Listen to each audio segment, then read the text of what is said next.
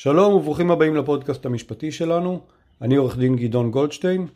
הערה קטנה לפני שנתחיל, אין באמור בפודקאסט הזה כדי להוות ייעוץ משפטי, חוות דעת או תחליף לייעוץ משפטי אצל עורך דין. והיום על פרשנות חוזים. התנצלות מראש, הפודקאסט הזה יהיה ארוך יחסית, אבל אני אשתדל שגם מעניין. אז אם נתייחס לפרשנות אה, בדיני חוזים, לא רק שיש הוראה בחוק החוזים, סעיף 25, איך יש לפרש חוזה, הרי באמת שנכתבו על כך אין סוף פסקי דין, מאמרים, אה, ספרים. רק לאחרונה התפרסם פסק דין שניתן בבית המשפט העליון ונודע בשם ביבי כבישים. כן כן זאת לא טעות, ערעור אזרחי 46, סליחה 7649 על 18, ביבי כבישים עפר ופיתוח נגד רכבת ישראל, פסק הדין פורסם בתאריך 20 לנובמבר 2019. מה מעניין בפסק הדין הזה?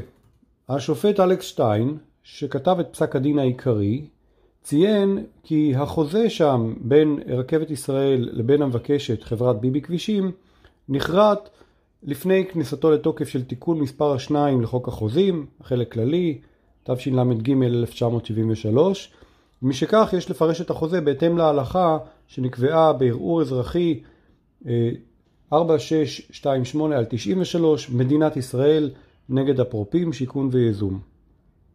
זוהי הלכת הפרופים הידועה.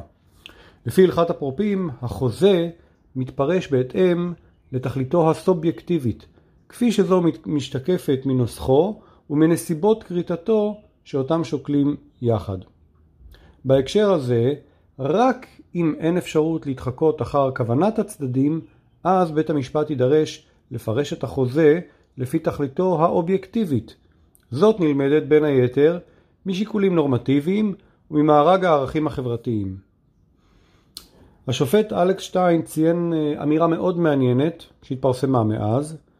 הלכת הפרופים חלה על כל חוזה וחוזה, אבל לא כל החוזים נולדו שווים. והשופט שטיין בעצם מתאר לנו ספקטרום. בקצה אחד של הספקטרום קיימים חוזי יחס, חוזים, אה, חוזי יחס פתוחים שנועדו בעצם לשרת מערכות יחסים ארוכות טווח. החוזים האלה מנוסחים בקווים כלליים ולתוכם מדי פעם בתי המשפט נדרשים לקרוא כל מיני חיובים ותנאים שלא הוסכמו מראש בהתבסס על עקרונות כלליים בשיטות המשפט כגון סבירות, הגינות ותום לב. על תום לב אגב נדבר בפודקאסט אחר, נפרד. בקצה השני של הספקטרום, שאותו השופט שטיין מתאר לנו, קיים בעצם, קיימים חוזים סגורים עם התניה מלאה, כך כינה אותם השופט שטיין.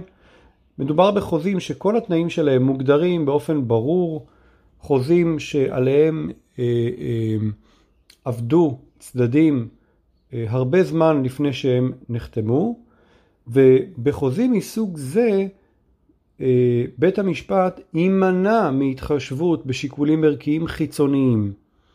השופט שטיין מסביר שהפירוש של אה, תנאי חוזה סגור הוא פירוש ככתבו וכלשונו והוא עולה בקנה אחד עם הגישה הכלכלית שנקבעה בהלכת הפרופים. אוקיי? התכלית של אה, חוזה כזה היא הבטחה של ודאות חוזית וביטחון עסקי ועל כן כך אנחנו אה, מפרשים אותם. אם uh, תקראו את פסק הדין, ואני בהחלט ממליץ לכם uh, לעיין בו, הוא נמצא באתר בית המשפט העליון, אז בפסק הדין הזה יש בעצם צורות שונות, ניתוח של צורות שונות של פרשנות בדיני חוזים, כמו שאמרנו מצד אחד חוזה יחס פתוח, ומצד שני חוזה סגור עם התניה מלאה. ועל פי החוזה הזה, מה הייתה השורה התחתונה בפסק הדין? פסק הדין בעצם ניתח מערכת חוזית עסקית שנכרתה בעקבות מכרז. בהסכם שנחתם בעקבות המכרז היו מאות עמודים, מפרטים טכניים, תוכניות ואין ספור אה, סעיפי חוזה. אה, בחוזה אה, ביבי כבישים ביצעה עבודות לבין, לטובת רכבת ישראל והיא דרשה תשלום עבור שינויים בהיקף העבודות, בחריגות, בעליות מחיר, של עבודות, של חומרים, בעקבות עיכוב בתחילת ביצוע הפרויקט, בעקבות נזקי שיטפונות ועוד אה, ראשי אה, נזק.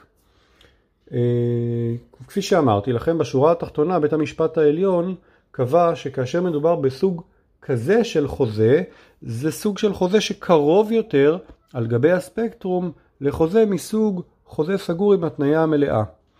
ועל כן בית המשפט אמר, אני לא מאפשר לעשות בחוזה כזה מקצה שיפורים ביחס להוראות שהצדדים אה, קבעו בו. מה עוד שבמקרה הספציפי הזה מדובר על חוזה שנחרט בעקבות מכרז.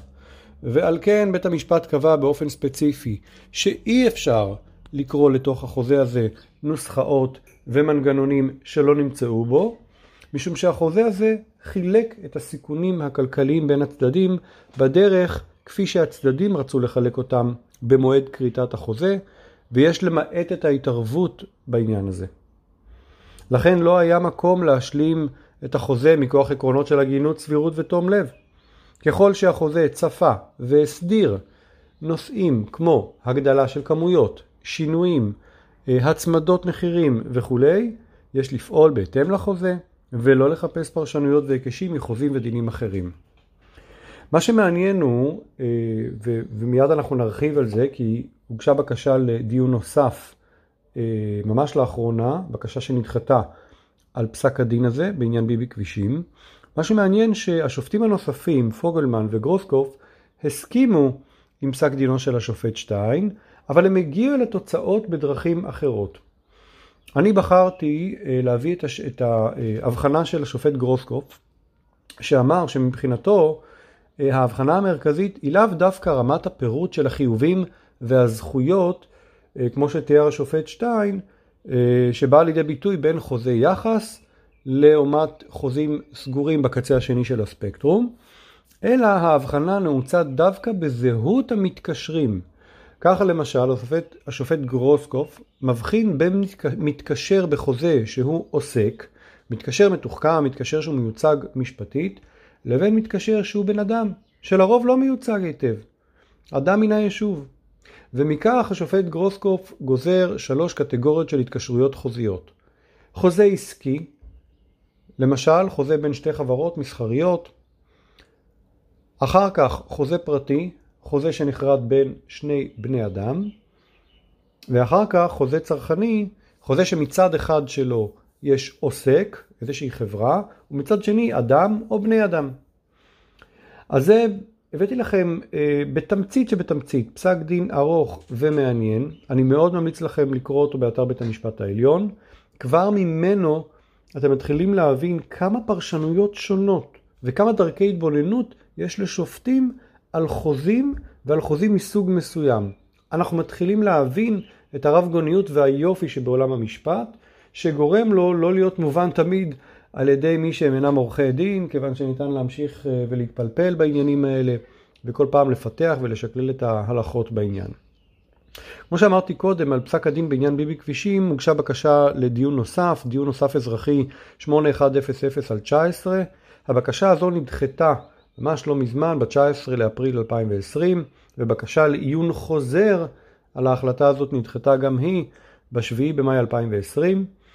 בפודקאסט הזה אני ארצה לסיים בדברים מתוך, אה, בדברי נשיאת בית המשפט העליון, כבוד השופטת אסתר חיות, בסוף ההחלטה לדחות את הדיון הנוסף, ונאמר כך, אה, השופטת חיות אה, אמרה, לנוכח טענות המבקשת שבעקבות פסק הדין אה, בעניין ביבי כבישים נוצרה איזושהי אי ודאות משפטית, אז השופטת מבהירה כי בעקבות אה, אה, הלכת אפרופים שעליה דיברנו קודם ושורת פסקי הדין שנקבעו בעקבותיה, הרי על בית המשפט לעשות כל שניתן על מנת להתחקות אחרי עומד הדעת הסובייקטיבי של צדדים לחוזה, ולהישמר ככל הניתן מלקרוא לתוך החוזה תניות חדשות.